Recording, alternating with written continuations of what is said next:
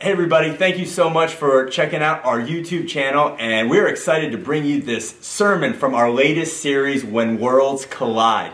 And this series is all about relationships and it's going to help you build healthier relationships uh, with your friends, with your family, in your marriage. And if, if you're single, help you with, get the tools to find the right one that God has chosen for you. Uh, if you enjoyed this sermon, we encourage you to subscribe to our YouTube channel. And also, if you want to help us get these sermons out uh, into the community and out into the world, uh, please feel free to donate uh, to Shore Christian Church with the link provided. Thank you so much. God bless you, and I know He will. All right. Good morning, Shore Christian Church. Wow. What else? I thought they were gonna like bring a dog out for us, or um, great job putting the set together. And uh, we are so excited to have you. It's gonna be hard for me to sit down uh, in moments of this sermon, uh, but Diamond and I are so thankful uh, to continue this series and to share what God has done in our life and uh, built our marriage and share with you about relationships. How many of you guys were here last week? Wow. And you came back. You must have really liked it last week. Who liked last week's sermon?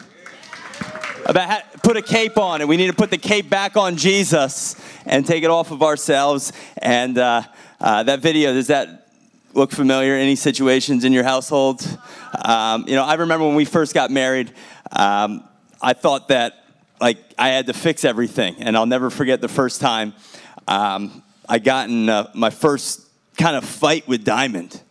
And i had no idea what to do this incredible, beautiful woman. She's so angry at me. What did I do? Am I supposed to buy her a gift? Am I supposed to touch her? Am I supposed to, like, what am I supposed to say? Uh, because it's, it's challenging in relationships. And the story that we want to share with you guys this morning that I believe ties a lot into what it's like to be in a relationship is found in 1 Samuel chapter 4.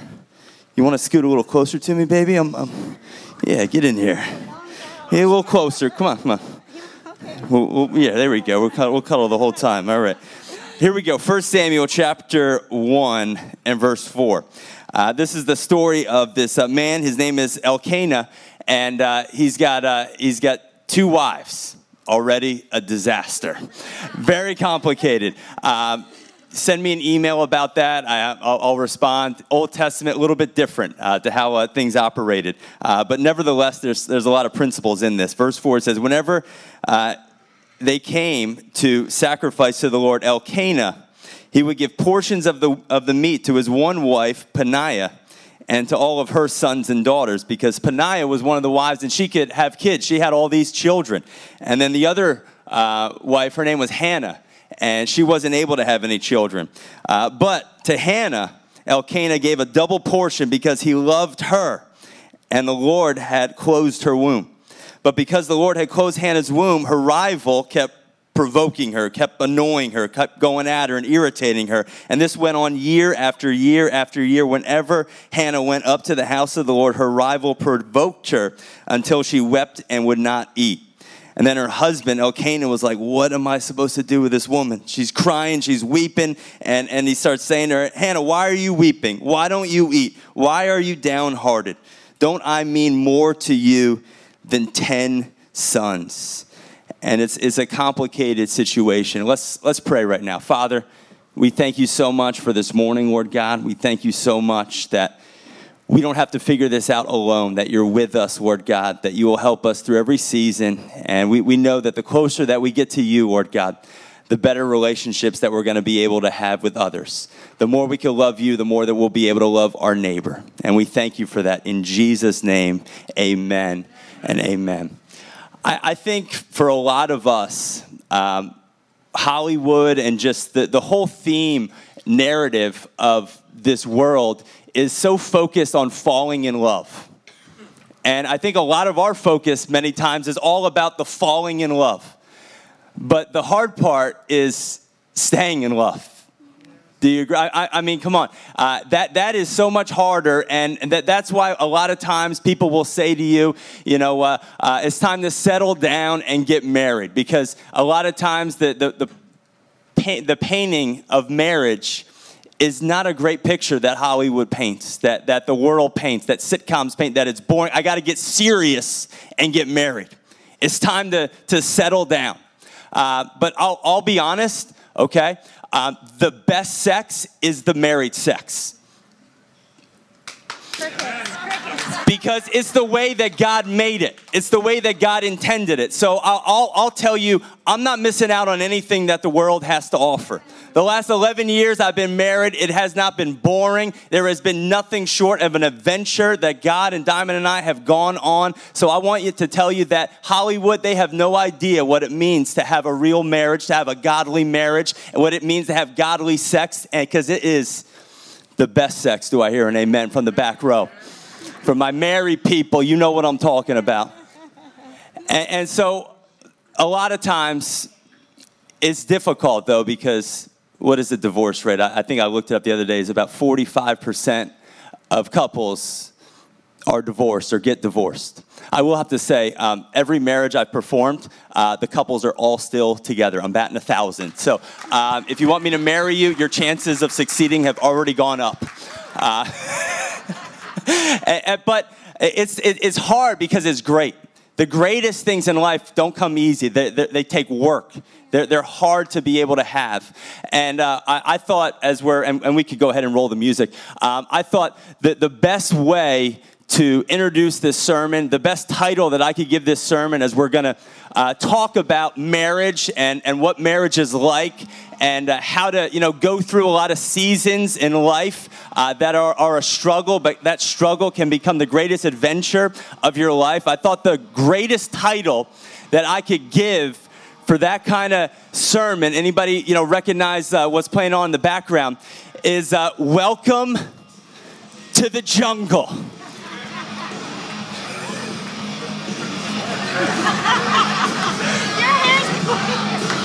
All right, that's good. That's good. That's good. because marriage, I, I mean, it's it's a jungle. It could either be the greatest adventure of your life, or it could kill you, or it could destroy your emotions. It could take you out. But um, I want to share, and, and Diamond and I are going to share um, three things that, that we learned to, to overcome to turn that jungle into the greatest adventure of our life and hopefully your life. Uh, because there's three snakes that uh, we, we found that will try and bite you in that jungle. And um, we're going to talk about the first one. Diamond's going to share about the first one. And that is the, the snake of, take it away, honey. Go for it. Communication. Good morning, everybody. I'm so excited to be up here this morning with Pastor Isaac and get to share the word. So let me just take a little drink.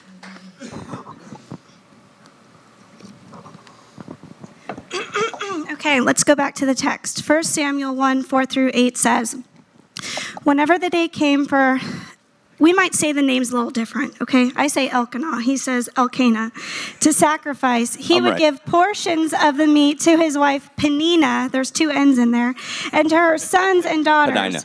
But to Hannah, he gave a double portion because he loved her, and the Lord had closed her womb.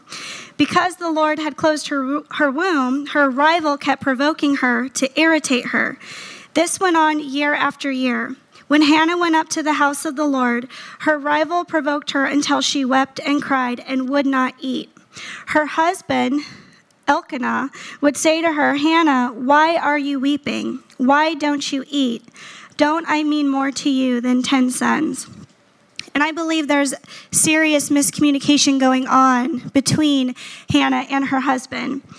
Hannah is hurting. Hannah needs something from her husband that her husband cannot give her. And not only that, but she's being provoked by a she devil at the same time.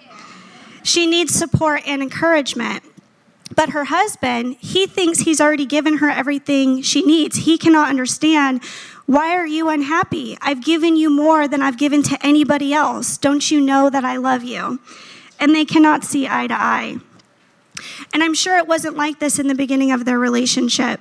I'm sure in the beginning it was blissful and Hannah was so hopeful. She was thinking, like, wow, I'm marrying the man of my dreams. And she was expecting to be able to give him all of these children. And unfortunately for Hannah, it didn't quite come out the way that she thought it was going to come out. And I think that happens in our life too. We have this picture of marriage and we have this picture of how our lives are supposed to be. And sometimes, you know, life throws, a, uh, throws us a curveball and it doesn't turn out the way that we had expected it. And it's truly in those moments that we have to press so deep into the Lord and get our strength from Him to do what He's calling us to do. Amen. Amen. And I met Isaac when I was 20 years old in the summer of 2006, and we met at the Los Angeles Dream Center. And prior to going to the Dream Center, the Dream Center is actually a nonprofit. It is an old hospital that they turned into a 24 hour outreach center. And it's just absolutely amazing. And that's why we started the Jersey Shore Dream Center. And um, you're going to hear more about that at the end of this month. We're actually going to be having a Dream Center day, so you can hear all about that. But um, prior to going to the Dream Center, I grew up in a very dysfunctional home. Both my parents had drug addictions, and when I was a teenager, my mom went to prison for about five years. And my grandmother raised me and my brother Thomas and our other brothers. And life was not easy for us. We struggled. And my grandma was a saint. She loved the Lord. That's one thing that she did give us. She gave us Jesus, and we're so thankful that that is something that she gave us. But because of my circumstances, I was depressed. So from 16 to 18, I dropped out of high school. I know you wouldn't look at me and think that all of this is true, but it is. And for about two years, I myself was um, using drugs. And the great thing about knowing that Jesus was real is that I just came to a place in my life where um, I wanted better for myself. And I didn't know how I was going to do that. I really didn't. The, my relationships all around me, my family, um, it was all dysfunctional. So I didn't know. And I, I began to really cry out to the Lord. I began to really humble myself. And, you know, it didn't matter if I was high, it didn't matter what I was going through. I would just get on my knees and cry out to Jesus and say, Lord, you know, I want you to make a way where there seems to be no way. And it truly is a miracle because I saw the Los Angeles Dream Center on TV and I, I felt it so strong that the Lord was telling me that I needed to go there. So I went there the day after I turned 18 years old, and um, God did such a work in me while I was there. I completed the first and second year women's discipleship program, and um, you know, I was just in a really good place with Jesus. I had a solid foundation in Him, and, and I knew who I was, and He was just restoring everything that the enemy, you know, had stolen from me. And so when I met Isaac, I was actually in a really good place place. I ruined So- that right away. no, he didn't. Um, so he came. He came in the summer of uh, 2006, and um, I, Isaac has shared before. But um, the reason why he went to the Dream Center was because he played ball. He injured his shoulder, and that summer he couldn't play ball in college. So his dad thought it was a good idea to send him to the Dream Center to straighten him out, because he was. Uh, anyways, he was in college and living the college life, and so they just thought it would be a good idea for him to come to the Dream Center. So, um, anyways, we met, and you know, there was kind of this instant connection there, and I was a little nervous. You know, I'm thinking, wow, you know, Lord, you know, I've only been here a couple years. I don't really know if I'm ready for this. And then we went out on our first date, and um, I remember just feeling like I needed to share with Isaac about my life and the truth of why I went to the Dream Center. And, you know, at first I was a little nervous because I thought, well, if I share this with him, is he going to think like you know we're not going to be compatible or whatever? And so i just trusted the lord and he said something to me that just touched my heart so much. And he looked right at me and he said you are the most special girl i've ever met. And if we don't end up together, I know that we're going to be good friends. And I think at that moment, I started planning our wedding. I instantly fell in love. I was like, this is it. Okay, I'm all in, God. You know, and uh, we knew each other for literally five minutes at that point. And I floated back to my room on a cloud, and, and I waited for that phone call the next day because he had to fly back to New Jersey. And sure enough, he called me, and he called me every single day. We didn't miss one day in the 18 months that we were dating that he did not call me. And you know, it was just awesome to see what the Lord was doing. And it was like a fairy tale. It really did. It felt too good to be true, you know, with all the years of heartache that I went through to meeting Isaac, and I'm coming to New Jersey, and he was flying to California. And then I met his parents, and his parents were just unbelievable. His dad was a pastor, and you know, the moment I met his dad, like he told me he loved me, like I never ha- felt like I had to prove myself to his parents. Like if Isaac loved me, his parents were gonna love me. And like I said, it really did feel like a fairy tale, right? So after 10 months, we were engaged. After a year and a half, we were married. And, um, you know, I had this idea of what marriage was going to be. You know, I married my Prince Charming, and now I'm going to live in New Jersey, and things are going to be absolutely perfect. And that was not the case. you know, we got married and we moved in together, and the truth is, we had a long distance relationship, so we didn't really know each other that well. And there were certain things about Isaac that I didn't know. I didn't know that at 23 years old you play video games all day long. I didn't know that. I didn't know that, you know, Isaac was an only child, so you know, he would torture me and tickle me until I cried, and he thought it was funny, and I didn't think it was funny. And then he would Dutch oven me at night, and I didn't understand why he was doing that. And only on days that end in Y. Taco Tuesday was the worst. I mean, like, what what is wrong with you? How could you do that to me? but um, but the truth is, when we got married, we had no idea how to communicate with each other. No idea. We came from completely different different backgrounds and like Isaac said last week, I was loud crazy and he was silent crazy and his silent crazy made me even more crazy because he wouldn't talk to me. And um, you know the phrase "happy wife, happy life." Well, Isaac would say "angry wife," and she might get the knife because there were moments when he thought I was going to kill him because I would just be so full of rage. But um, here's what Proverbs 14:1 says: "The wise woman builds up her home, and the foolish one tears hers down." There is so much power in that scripture. Yeah. And we don't realize it. We think the man is the head of the house and all of that, and it's true, but there's something about the wife that either makes or breaks her home. Amen. And I'll tell you, my unmet expectations on Isaac was causing me to tear my home down. My unmet expectations led to disappointments. Those disappointments led to bad thoughts about my husband bad thoughts like, and I'm sure some of you have been there, you know, thoughts like, he doesn't really love me. If he loved me, then why does he make me feel this way? He doesn't really care about me because if he cared about me, why wouldn't he see what I'm going through? And that's why it is so important that we combat those bad thoughts with the Word of God, with the truth. That was one of the most important things that I had to do in my relationship. And one of the things that I learned at the Dream Center was you have to surround yourself with the right community. I was a 21 year old bride. I could not call my 21 year old friends to get advice in my marriage. None of, they were barely dating. They were out in the bars. They had no idea how to give me advice on what to do with this new husband that I had. I needed to reach out to somebody who could actually give me the truth. And I'm so thankful that I had two solid women in my life who were older, who had been married for a long time. And you know, sometimes I didn't want to call them because I didn't like what I was going to hear. But I knew that they had my best, best interest and I knew that they were going to cover Isaac. And I remember calling my mentor and I remember just telling her all, everything that was wrong with Isaac, why things were not working and everything that was wrong. And this is exactly what she said to me. She said, Diamond, you have a husband that loves you. You have a husband that loves Jesus. You have a, a, husband who provides for you. You have a husband that respects you. You have a husband that comes home every night and he's not out drinking in the bars. You need to think about the good things about your husband. And Philippians 4 8 says, Whatever is true, whatever is noble, whatever is right, whatever is pure, think about such things.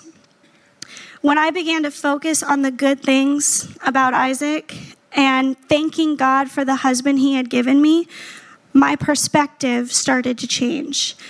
And when I realized that Isaac could not make me happy, that he couldn't heal my insecurities from my past, you know, that was only something that was going to be found in Jesus. The environment in our home actually changed, the atmosphere actually changed. And it didn't mean that Isaac was perfect. He wasn't. He wasn't perfect. But he had to be responsible for his relationship with Jesus. He had to work on himself. I couldn't change him. And that's what made the difference in our home. And I am so blessed. I am so thankful for the man of God that Isaac is. And he's a great father, he's a great husband, but most importantly, he is an amazing pastor. And I know you all know that. He works so hard to not only bring you the word, but he is such a visionary. He cares so much about growing this church and pouring into you guys. And that has been my greatest re- reward is standing next to him and watching him become this amazing man of God that you know he's he's received his call and he's running with it. And I'm so thankful that he's doing what God is calling him to do.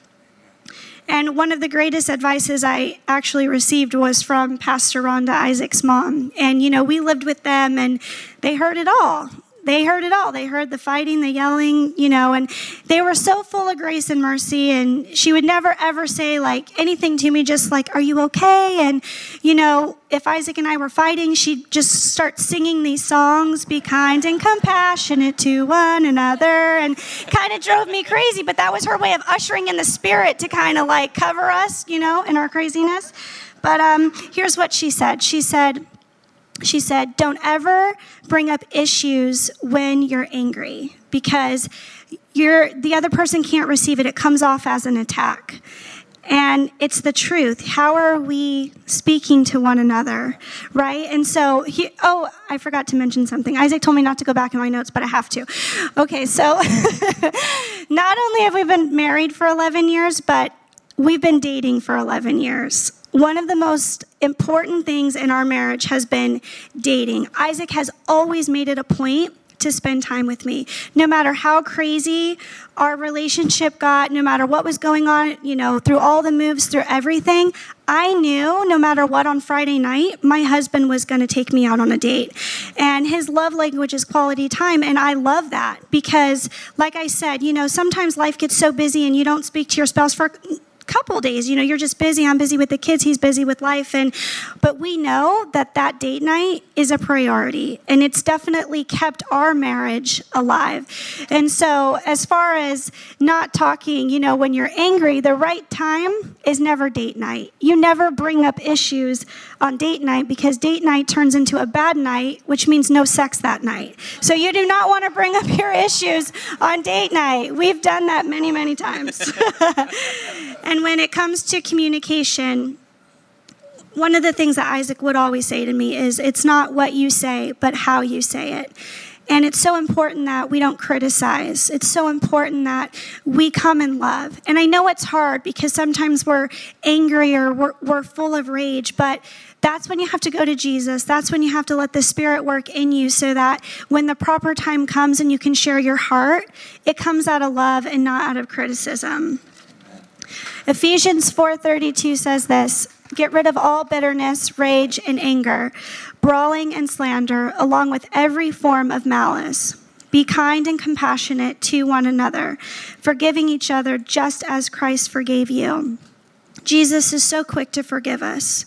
We are so blessed that we have a Savior that no matter how many times we sin, no matter how many times we fall, He's quick to forgive us. And that has been a staple for Isaac and I. And I know he shared that last week that, you know, there's been moments we've gone to bed mad, but we never wake up mad. We've always been quick to forgive. And what does the Bible say? You know, 77 times 7. You're always going to be forgiving because you're never going to arrive in your marriage. You're always going to be working on things. So that's been one of the staple things for us is quick to forgive.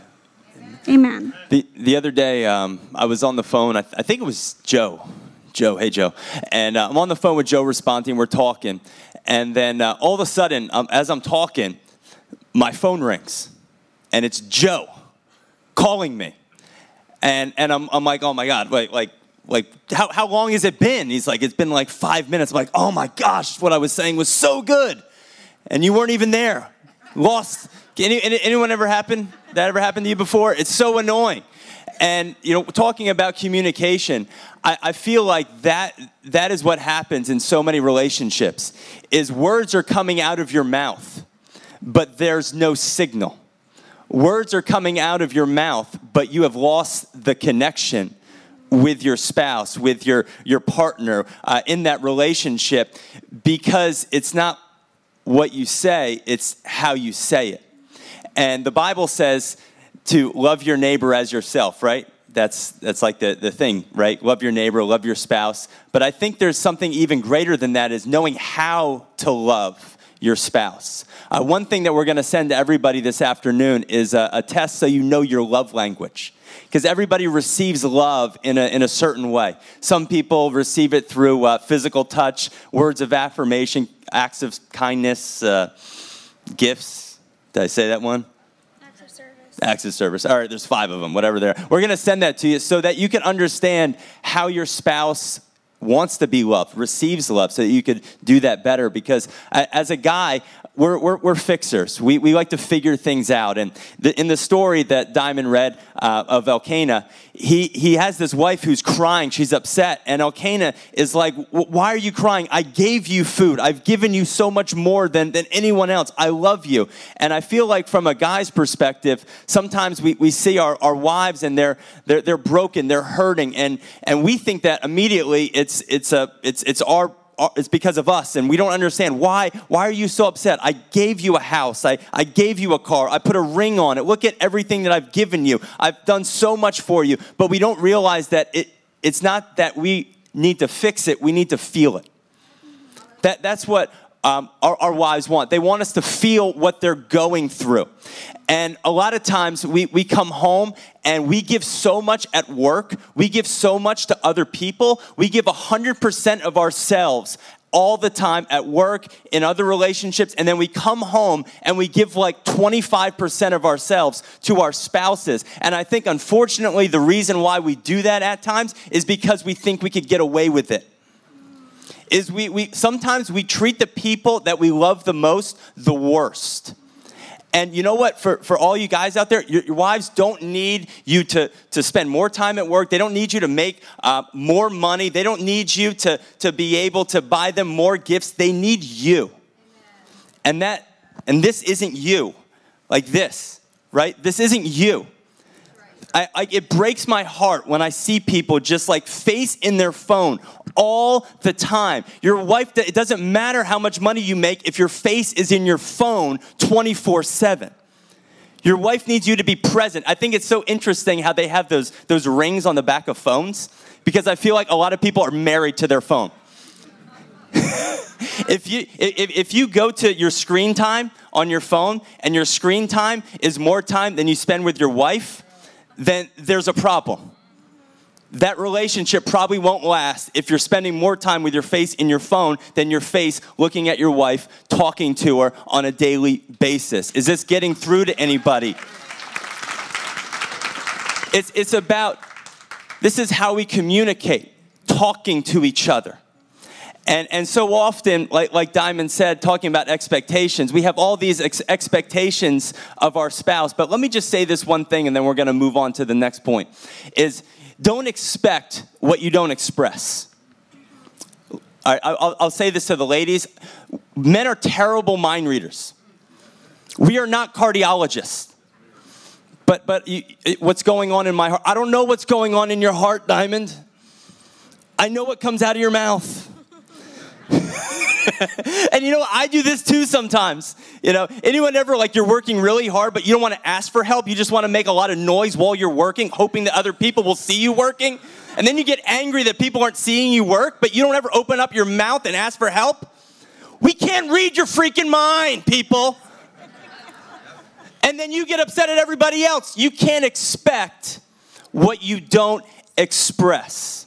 If you have expectations in a marriage, if you have expectations in a relationship, express them with words coming out of your mouth. And then if you get disappointed, you got beef.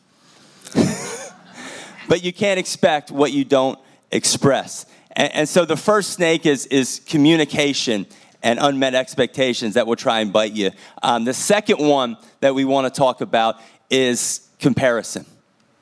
Comparison is a snake that will bite you in that jungle. And Diamond, you want to share about that? Absolutely. Proverbs 14:30 said says, "A heart at peace gives life to the body."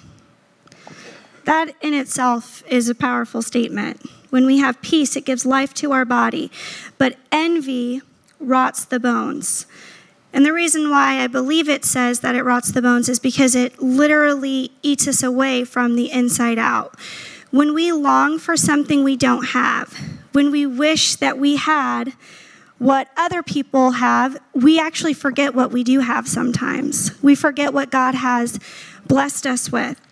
And I feel like with social media, this is so easy to do because we have a first look into everybody's life. We have a little sneak peek into everybody's life. And the deceiving part is is people only let you see what they want you to see. So you don't see what's really going on behind the scenes. And I remember there was this time Isaac and I we were probably married about 4 or 5 years and we were still living in his parents' basement and we were actually sharing one car because the year before I totaled both of our cars. It's a long story. And, and, then we had to trade those cars in for this car that wasn't the best car. And, you know, Isaac was working for the church. He wasn't making much money, but we were in a good place. We were happy. We had the kids. And I remember being on social media and I had this friend from high school who seemed like she had it all the perfect marriage the home, the cars. Her husband's always taking her on vacation. They're going to Disney. They're doing all this stuff. And like I said, in my heart, I was happy, but there was still that small part of me that was like, must be so nice to have a lot of money and go and do all these great things, right? And so you know, looking at her life, you think that she's happy, that it's all good, it's perfect. And what I didn't realize is that they actually had a marriage that was failing. And they actually ended up getting a divorce. And, you know, sorry, I'm losing my train of thought here, but you guys all have grace for me, right? but here's what I realize is that if your marriage and you know all you do is is it's built on the sand right it's built on material things when the winds come and the storms come and the struggles come it's easily knocked down mm. but when your marriage is built on the rock on the foundation on the word of god when the storms come right. it's going to stand that's right and Philippians 4:12 says this, I have learned the secret of being content in any and every situation. Yeah. How do we overcome the spirit of envy? It's by thanking God for what we have and being content with what He has given us and being happy for other people. Yeah. That's awesome that, you know, you have all those nice things. I'm believing God that I'm going to have those things one day too. And you know what? When you're content with little, God's going to bless you. And when you're faithful with little, yeah. God will bless you with much. Amen. And that's really what Isaac and I saw in our lives. What, what makes a great marriage are not things that you see on the surface. What makes a great marriage is not things that you see pictures of. What makes a great marriage are things that are on the inside. And that scripture that Diamond was referring to is one of my favorite scriptures in Matthew chapter 7. I got to stand up for a second. And, and what it says, Jesus is looking at, at all his disciples and he says, uh, You have two choices. You could either build on a rock foundation or a sandy foundation. And the rock foundation is based off of my words, my teaching, based off of doing what, what, what the Holy Spirit puts on your heart, following God's word. Because this is the thing no matter what, storms are gonna come. Whether you build on a rock foundation or a sand foundation, storms are gonna come. The same recession is gonna hit everybody. But the, this is the thing, this is the difference, is what have you built on? What have you built your marriage on? Have you built your marriage on having a, a, a nice home, being debt free? Have you built your marriage on, on, on this job that you have and, and all these things on the outside? Those are good. You, you want to have those. I'm not saying that they're bad, but what I'm saying is those things can be gone tomorrow. And if you build your life and your marriage on things that could be gone tomorrow, then when the storm does come, when the dust settles, you are going to be looking confused, saying, I invested so much time, so much of my life on these things that don't even matter. But if you build your foundation on a rock, on the Word of God, on a marriage that we could pray together, that when I'm going through things, I could go to my wife and we could pray together, we could worship together, we could teach our kids God's Word together. I'm telling you, when you build a marriage on that, when you train up your kids in the way that they should go, it will not depart from them when they get older. But my kids are older and it looks like they haven't gotten a thing that I taught them. But this is the great thing about a foundation. You don't see it on the surface, but it never goes away. So those kids can run away from God, but they cannot run away from the foundation that you put inside of them. And I said that to encourage a, a family where your kids are far from God and you are questioning whether or not you did the right thing or you did enough. They have it inside of them. And you know what? When the storm comes in their life and they're like the prodigal son eaten out of a pig pen, they are going to remember how good it was in their father's house and they will come back when you build your foundation on a rock. But our problem is we build our foundation on comparing ourselves to everybody else. And that is the worst thing that you could ever build your security on. It is one of the things that insecure people do all the time. Is you compare where you're at based on the people around you. And it does two things. The first thing that it does is it makes you proud, like at least I'm better than that person. But then you, at the same time, you'll never arrive because there's always someone that's got more than you. And you can never, this is, this is what it does comparison will prevent you from ever appreciating what you do have. And God can bless you and people could affirm you and people could say great things about you. But if you live your life with comparison and that is where you get your security from, you can't receive anything anybody gives to you. It's like this. Um, you know, we'll, we'll take take this cup, honey. This is my Happy Valentine's Day mug that I got for Diamond. Happy Valentine's Day. And, and, and that's, let's just say that's you. Say, that's me. That was terrible. That's me. That's me. And, and you're comparing yourself to other people. And then all of a sudden, blessings start coming. You, you get a car, you, you, you get a good job, and blessings start coming. And then you're supposed to put the other cup underneath that. There you go, honey. Yeah, that's okay. That's okay.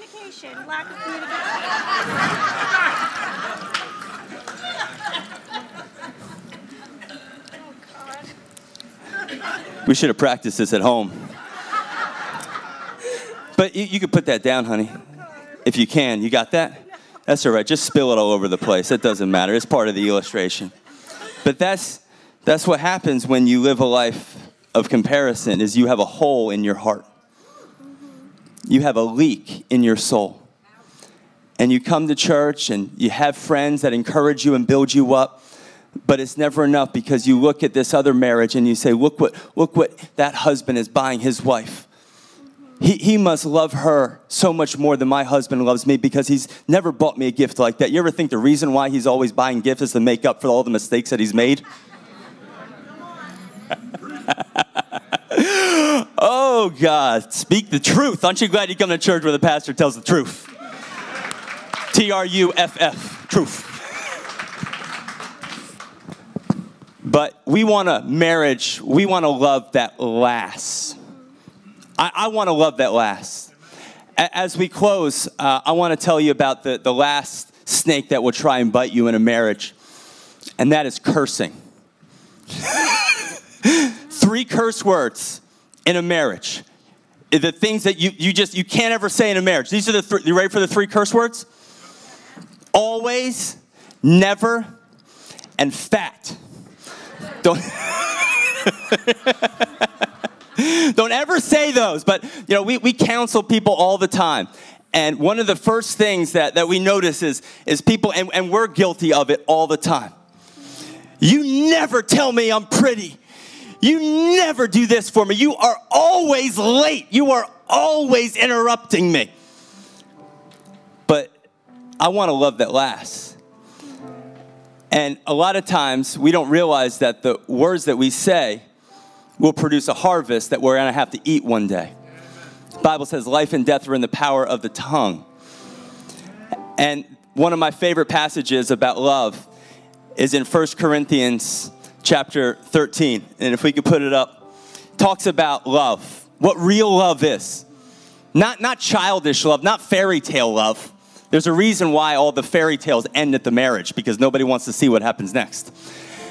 But, but this is what real love is.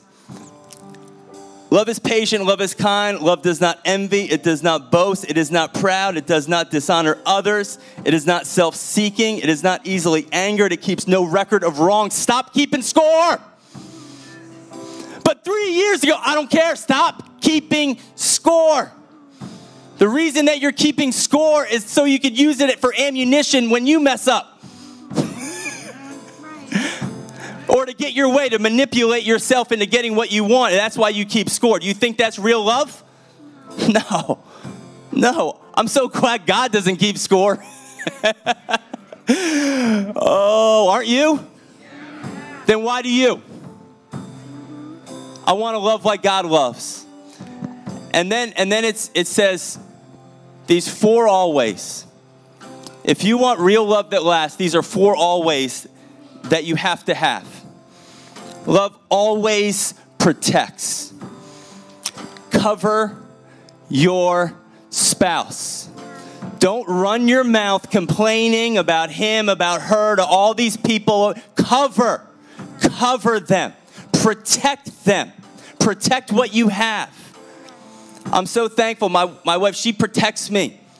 She's not to go telling everybody all of our business, all of my flaws. She protects me because she knows that there's a gift inside of me that needs to be protected. And there's a gift inside of you that need, love protects, it doesn't expose. Love always trusts. Love always hopes. Always believes that the best is yet to come. Always believes that something better is to come. Always perseveres. But what I love is these four always leads to a very powerful never. Love never fails. That if you have a love that always protects, that always trusts, that always hopes, that always perseveres, that is willing to go the extra mile, then you have a love that will never fail. And that's the kind of love that I want to be able to have. Would you just just stand up with me? We've been we've been married 11 years. We've known each other for uh, almost 13 years, and our testimony is not that you know, we've been, we, we, we've been in love for, for 13 years. Our, our testimony is that we've been dating for 13 years. Is that I, I didn't settle into anything. We, we are always looking at how we could grow our marriage, how we could get through things. And our testimony one day is to be able to leave a legacy of love to, to our children. Diamond grew up with a family that Mother was, was divorced, father divorced, grandparents divorced. Everyone in her family is divorced. But our testimony is going to be changing that generational curse into a generational blessing where our kids are never going to know what divorce looks like they're never going to know what a dysfunctional, I mean, we are a little dysfunctional to a degree. I did donate my PlayStation 2 to the children of Africa, so I should get some, some kicks for that our first year of marriage. So I, I learned my lesson real quick. But that's what I want to leave a legacy to my children, to the next generation, because they need it to know what real love is. Would you just stand with me? Did you get something out of this? I know it's a little different, but I, I thought Diamond shared a beautiful message on how to communicate, how to stop comparing, and how to stop cursing. Let's just bow our heads right now as we close in prayer. Father, we thank you so much for this morning, Lord God. And Father, I pray right now for everyone in here, for everyone in here that that is in a marriage that is, is in a dark place right now. If that's you, I want you to know that God is not afraid of where you're at in your marriage. That He is a God that will go into the darkest places. I, I want you to know that there is a love that never fails inside of you. And that God can restore every area of your marriage. If there has been trust that has been broken, I pray that you will learn to communicate that, use consistency, be able to take that to God and say, God, help us in this. Restore us, Father. I pray for all, all the, the, the couples in here who are, are contemplating marriage and, and they're, they're dating right now. God, I pray that you will open up their eyes to whether or not this is the right person for them, Lord. I pray that they'll be strong enough to, to not just stay in a relationship that you're not a part of, not just stay in a relationship because it's their preference or because they don't want to be alone at a wedding any longer. God, give them the courage to be able to want a godly relationship, the purpose that you have placed for them, Lord God. And if, and if someone's in here and they're single, Lord God, I pray, Father, that they will be so focused on who they're becoming and not on who they're finding, Lord God. I pray, Father, that you will help restore all the relationships in our life, Lord God, that we could live with healthy relationships, Father God.